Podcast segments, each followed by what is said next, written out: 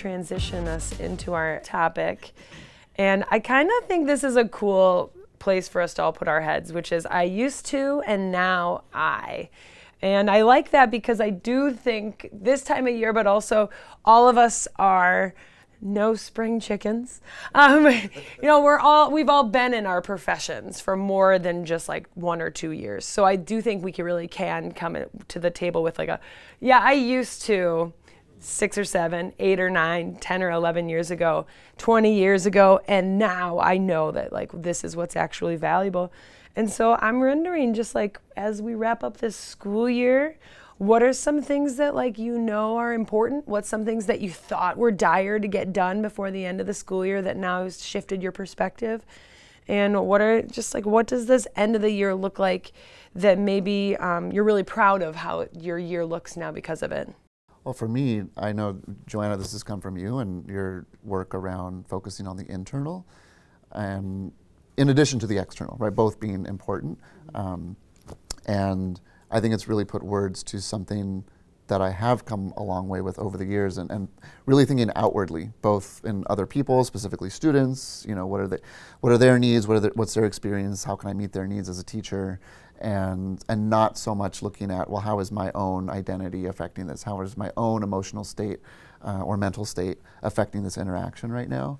And, and working on that, you know, unpacking identity, unpacking emotions, over the years, and it's just been this past you know months meeting you and, and just putting those words to it. It's that internal work, um, and just just some of the ways that you've expressed it. Um, I feel like there's no turning back for me now. That's been kind of recently just a, a, a focus that like not only is that important, but but right now prioritizing it and making it that is more really important over hear. the external, especially those external, you know, things like grades and, and tests, that, that how we typically measure achievement right. and learning and, and growth. how you just described it is why I also know it's so valuable for students. It's the kind of thing of like once you see it, you can't unsee it. Mm-hmm. Mm-hmm. Yeah. So thank you. Mm. So I could piggyback uh, because it's basically the same thing, but you just made me think about something you were saying about your last year, about how how you just reflected. I just had a snap just my last year, and yeah, I, I was terrible mentally last year. But just now, being intentional about am I present before I come to a group? Like, what am I bringing to this group? Like, am I even in a place to hold this group today? Like, I ask myself those questions every day. So just to just to allow myself that time to be present and not let what I'm going through in life dictate my energy for the groups, and mm-hmm. because it, you know, energy translates to the kids. So, yeah, it was so it was yes, totally about me this year. So I learned like I, I got to take better care of me to take better care of the whole. Well, just to go back though, what Daniel is saying too. This time of year, I feel like we've got field trips, we've got di- deciding what classes we're teaching next year, we've got deciding what are we doing to get kids passing in this last like little hurdle before graduation and there's all of these moving parts where professionally as colleagues two two adults might not jive in what the next decision making is. Oh, I'm switching classrooms. You're teaching a new class. You get to teach the class that I wanted to teach. Or, well, you know what? I'm going to have, I'm mad that this field trip is happening on the day that I was supposed to plan a test. All these like little rifts that could happen. And I find I found myself just recently with another colleague where we were going to have a dates overlap for next year for this big field trip. Already we had figured it out. Next year there's going to be a date issue. And at first I was pretty mad that I was receiving this information rather than being a part of the conversation. But I didn't really vent it out to anyone because I just really didn't think I needed to processed it. And then actually I went and found the colleague, talked to him about it. We kind of were able to work it out. And then I just straight up said, I was like, you know, I'm in it for the long game. I know that we're going to be colleagues for the next five, six, ten years. And it's more important that this relationship stays strong and that it is valued because kids are going to come and go. Field trip next year has to be on a different day.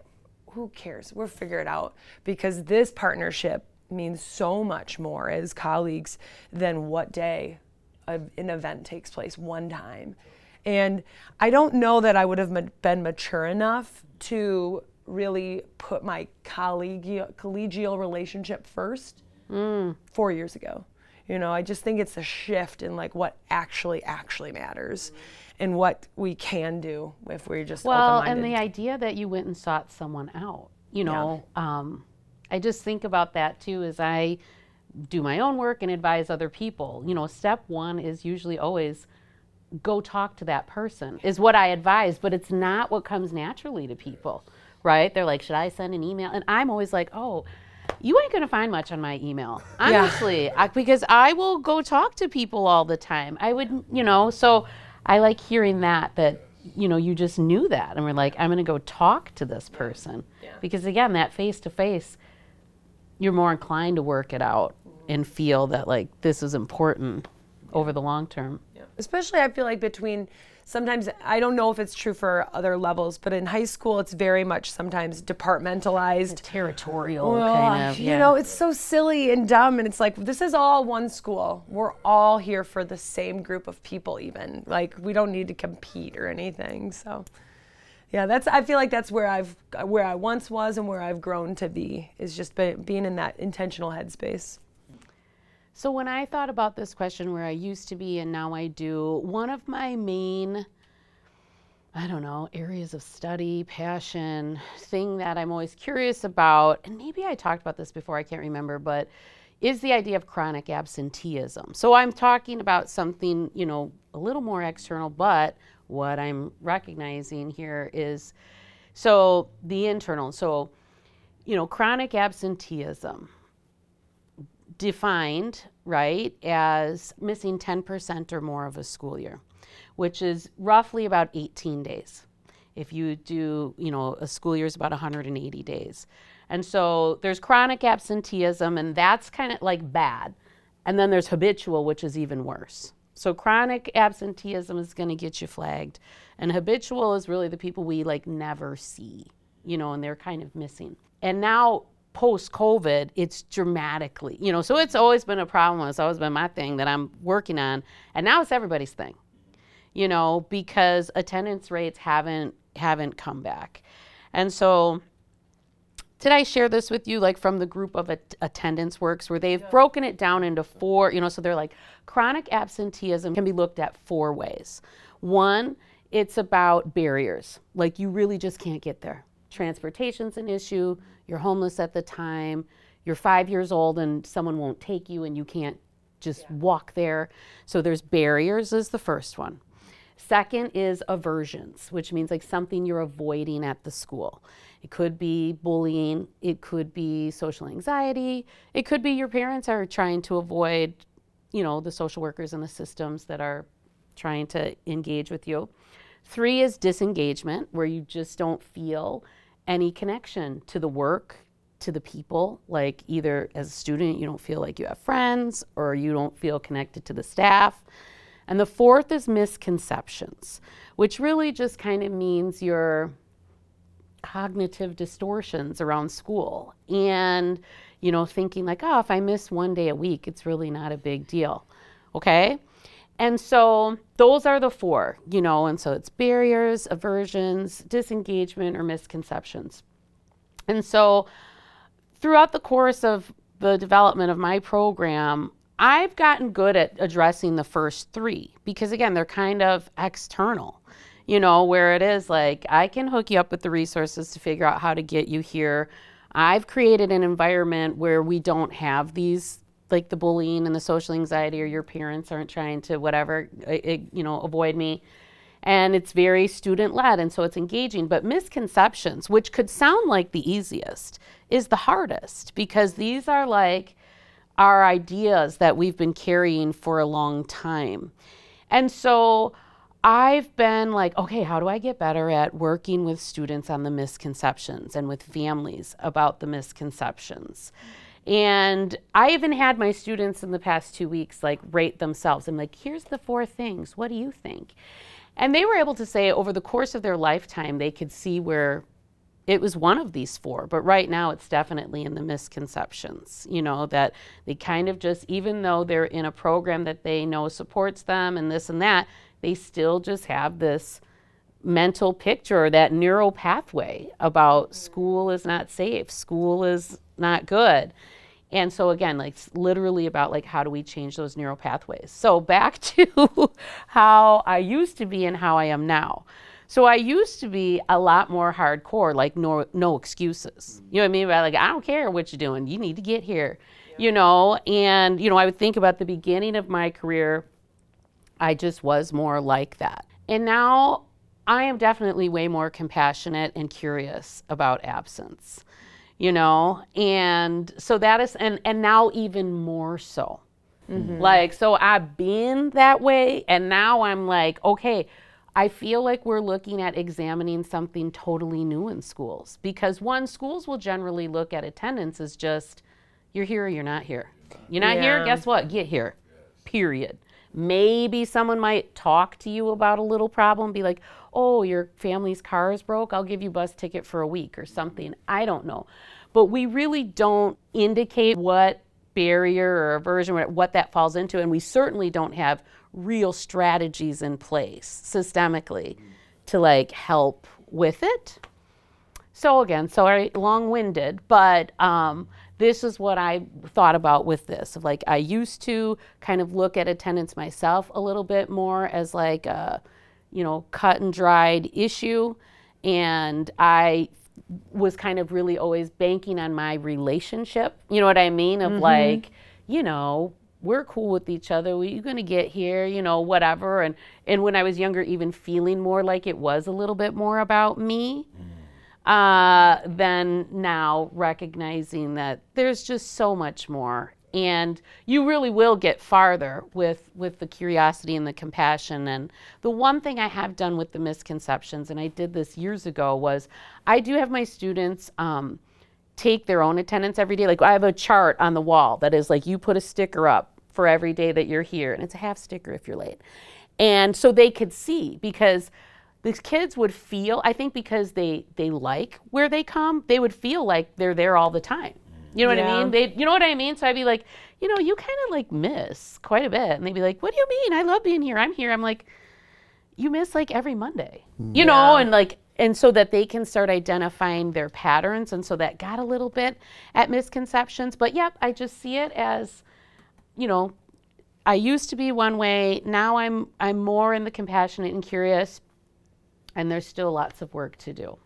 I like compassionate and curious, and what you're saying resonates with something I thought about for myself too, which was, and I'm going to add patience to that because for me, it was about patience, and, and not that it's not for you, but I, I thought about uh, an impatience actually before. That like, te- you have to yeah. become more patient as a teacher, like that's just inevitable, but uh, just growing and realizing at times being impatient with people, and and not really aware of systems, and that changing to being a lot more patient with people but now my impatience is with systems.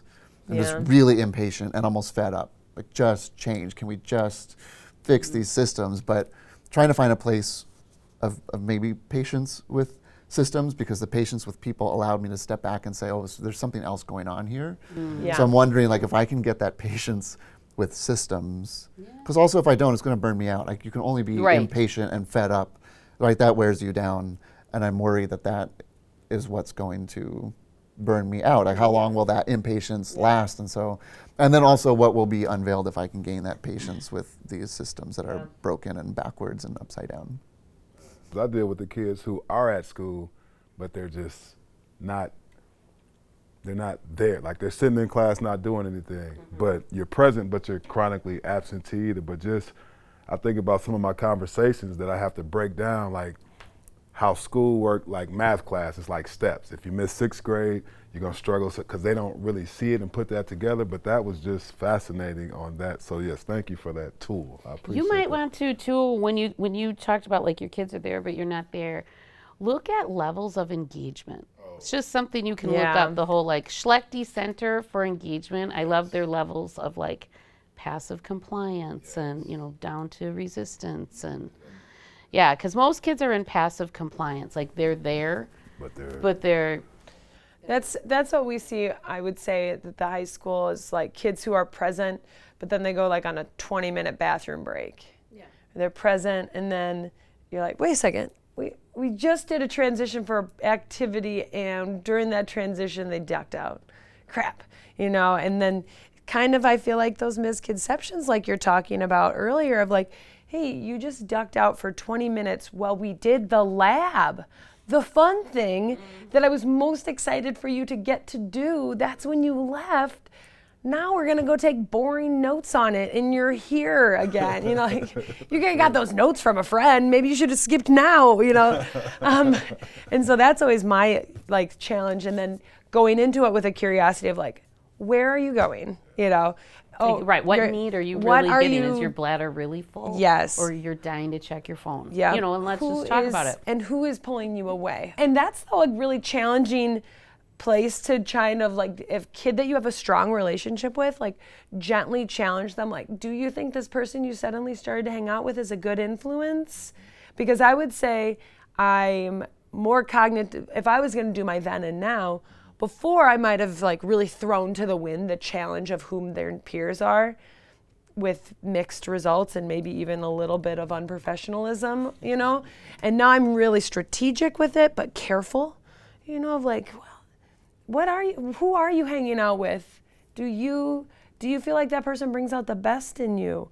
And trying to make them feel empowered, but still maybe reflect on who their, their peers are, especially if it's a new, fear, a new peer, like a new friend or a new boyfriend, a new girlfriend, or something that's like, you never used to do this and all of a sudden you got a girlfriend and i see her wait for you in the hallway and then you like pick her up and then you guys go on a lap and you show back up do you think that's the right idea you know It doesn't sound unprofessional. I think what might feel unprofessional is it it's parenting. Yeah. Like as a teacher, you're you're parenting, right? And you're putting on a parent hat. And so it it feels unprofessional because you're like I, this is not my hat or it shouldn't be. But it's parenting, it's mentoring. Yeah. You know, you're getting into that relational, that social. It's making me think of something that has changed for me and having kids, like it, a whole new perspective. And I think has added to that patience of like this if this were my child, yeah what would I say? What would I do? And even beyond that, like this is somebody's heart. Like this is Yeah. somebody's child, right? Yeah. And like, and, and they're here making these decisions in front of me, and so I like how how do I step in, right? And what do I say? And so not only like stepping in to say something, but the words that you say change. yeah yep. And I always say, if you're not patient, you become a patient.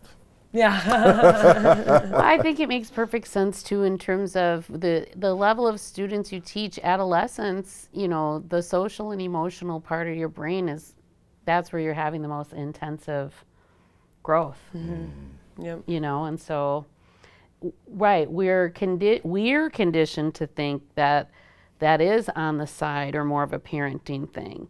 But it it actually makes sense for the students that we teach. I was laughing because was it last weekend already? Was prom? And so right, the week before prom, like everybody's Oh. excited and you know, I'm like, okay guys, you might want to chill out on the fantasy, like it's just gonna be like a day. And then you come back and it's all the drama. You know what I Yeah. mean? Like then this week I'm just like, okay, the person who had the best time was my student who went by herself. Yeah. You know what I mean? Oh my and gosh, like got real. dropped off, went by herself, did her thing, and left. Yeah. And so, but that was a huge part of our world this week, Yeah. right? Was yep helping people through this, talking them through this, and and it and, and it is about how to have relationships and communicate. And oh my gosh, yeah.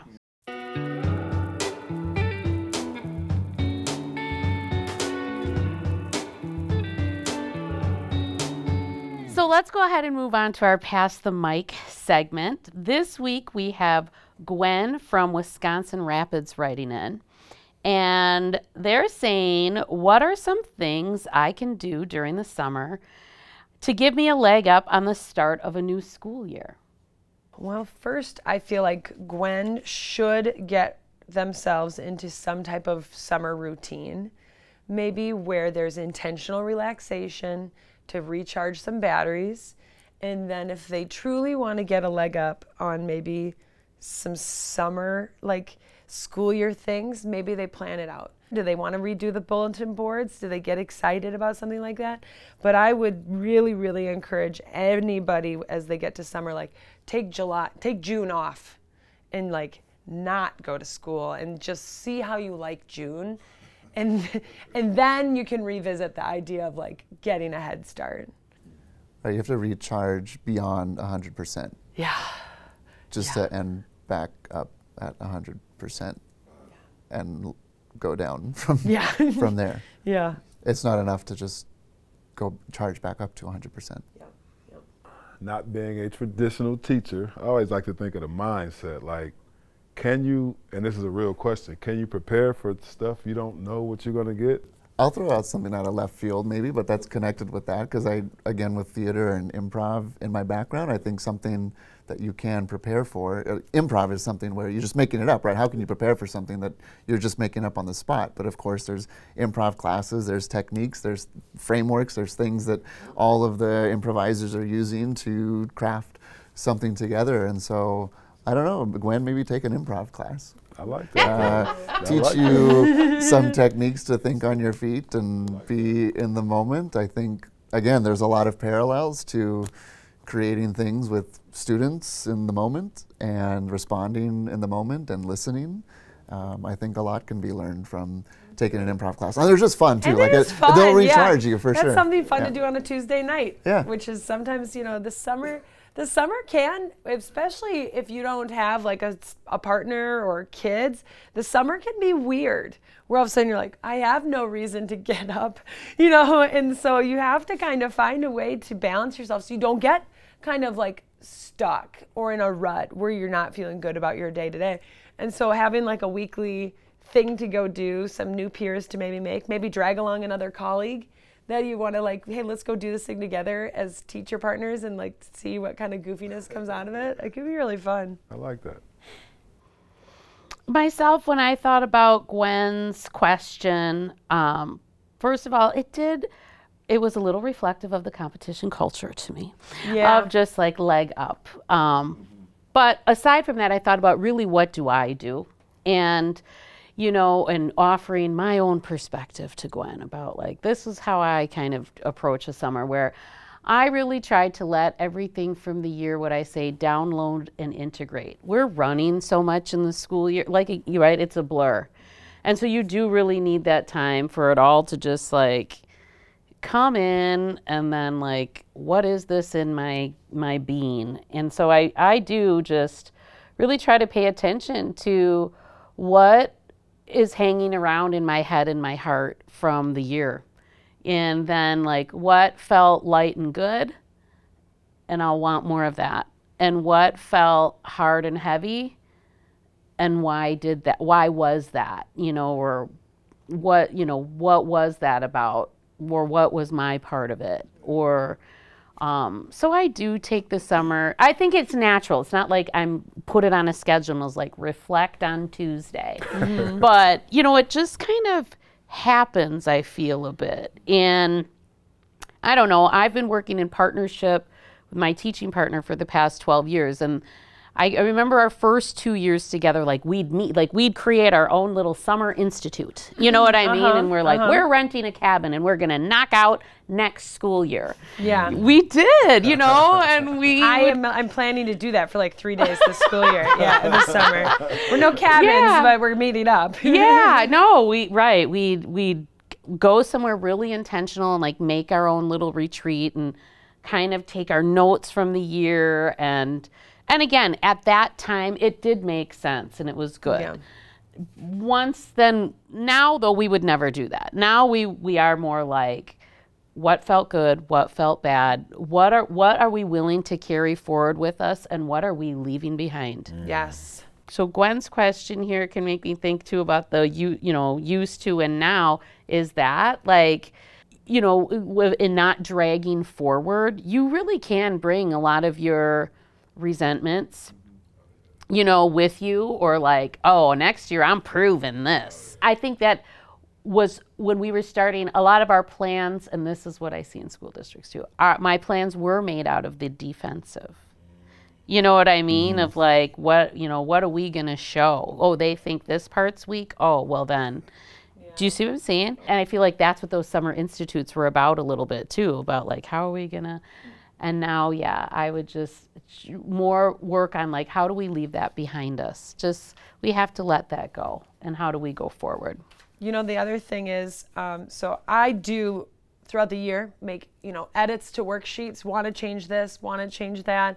Oh, I wish even something as simple as like I wish there was more space on this worksheet, or you know I could ask that question different. I wish this lab is too handholdy. How can I make this lab more inquiry based or project kind of exploration? So I do sometimes view the summer as an opportunity to finally edit the worksheets, finally maybe flip up flip the lab. I'm going to try to do something different. But I actually put a pretty hard barrier on not working for free in the summer. There you go. Mm. And I really I I will spend maybe an hour here, maybe an hour there, but I'm not coming to school for 8 hours unless I'm being paid. And I really am kind of honest with people that it costs 50 bucks a day for daycare. Yep. And so I have three kids. It's 150 bucks a day. So if you want me to come in for a three day retreat to learn about something new, you better pay me X amount of dollars so I can pay for daycare and then like at least kind of make it worth that I came here for the day. Yeah. Um, I really appreciate school districts now that are starting to offer daycare right at the PD for people to bring their kids. My school district did that before COVID. They have not brought it back since COVID. But when that was an option, at least it made it feel like a little bit more palatable that I was going to be taking time out of my day to go to these things. And so I would say for Gwen, don't bite off more than you chew. Don't work for free and maybe challenge your colleagues too. Like if they're saying, we this summer we could do a four days, 10 hour days, let's just crank out new units. That's a big undertaking that you're gonna resent. If mm-hmm. especially if something flops or all of a sudden you get to the school year and the calendar's tighter than it was and now you're gonna throw out those lessons that you spent all summer making, you might hold some resentment about what you did that summer. Yeah, so maybe the big message is just you are enough. Yeah. And what you did was enough. And when you arrive, you know, when you were like, how am I going to prepare for what I don't even know? Yeah. Yeah. Any cha- any changes you're going to do in the summertime should be changes that make your life easier next year. There you go. Mm-hmm. You hear that, Gwen? Let go of last year. Right. Daniel, what is some ju- suggestions that you bring to the table?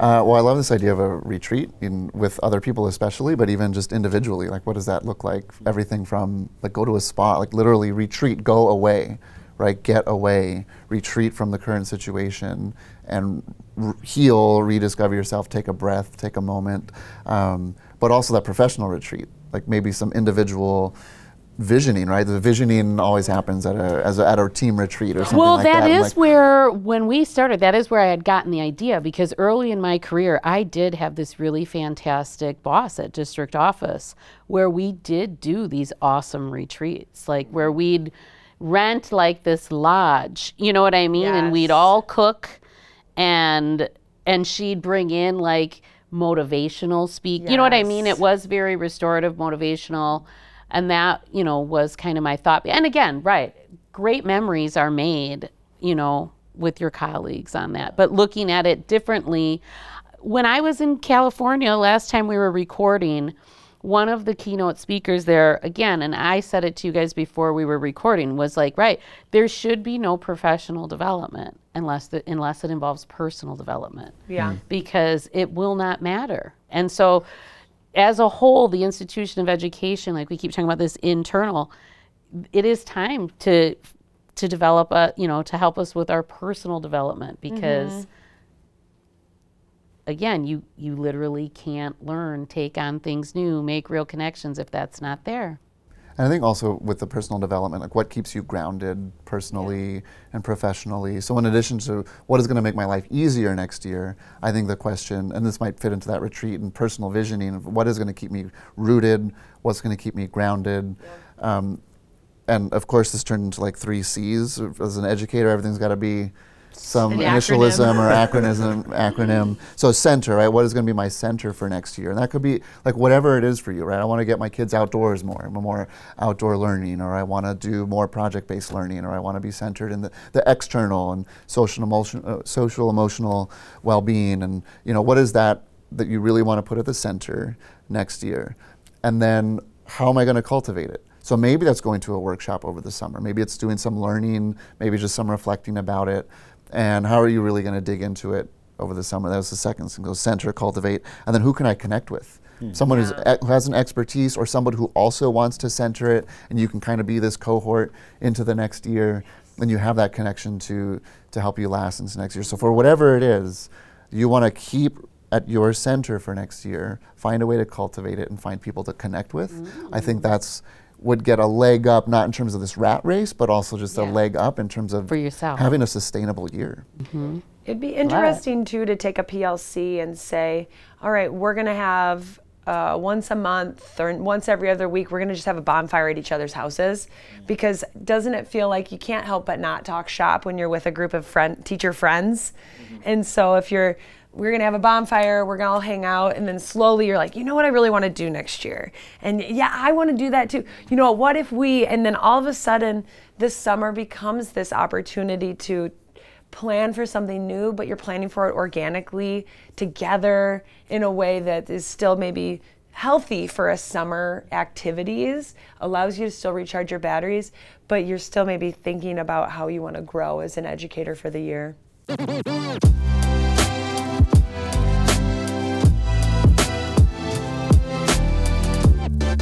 Thank you, everyone, for tuning in to today's episode. As always, pre service and early career teachers, we'd love to hear your questions about any aspect of working in education. Veteran teachers, we'd love to hear from you too. Stories from your experiences in education and questions are always welcome. Record a voice memo or type it up and send it to education at pbswisconsin.org. Make sure to put AKA Teacher in the subject line. We invite you to visit the AKA Teacher Podcast website to find helpful resources and all of our podcast episodes. See you next time.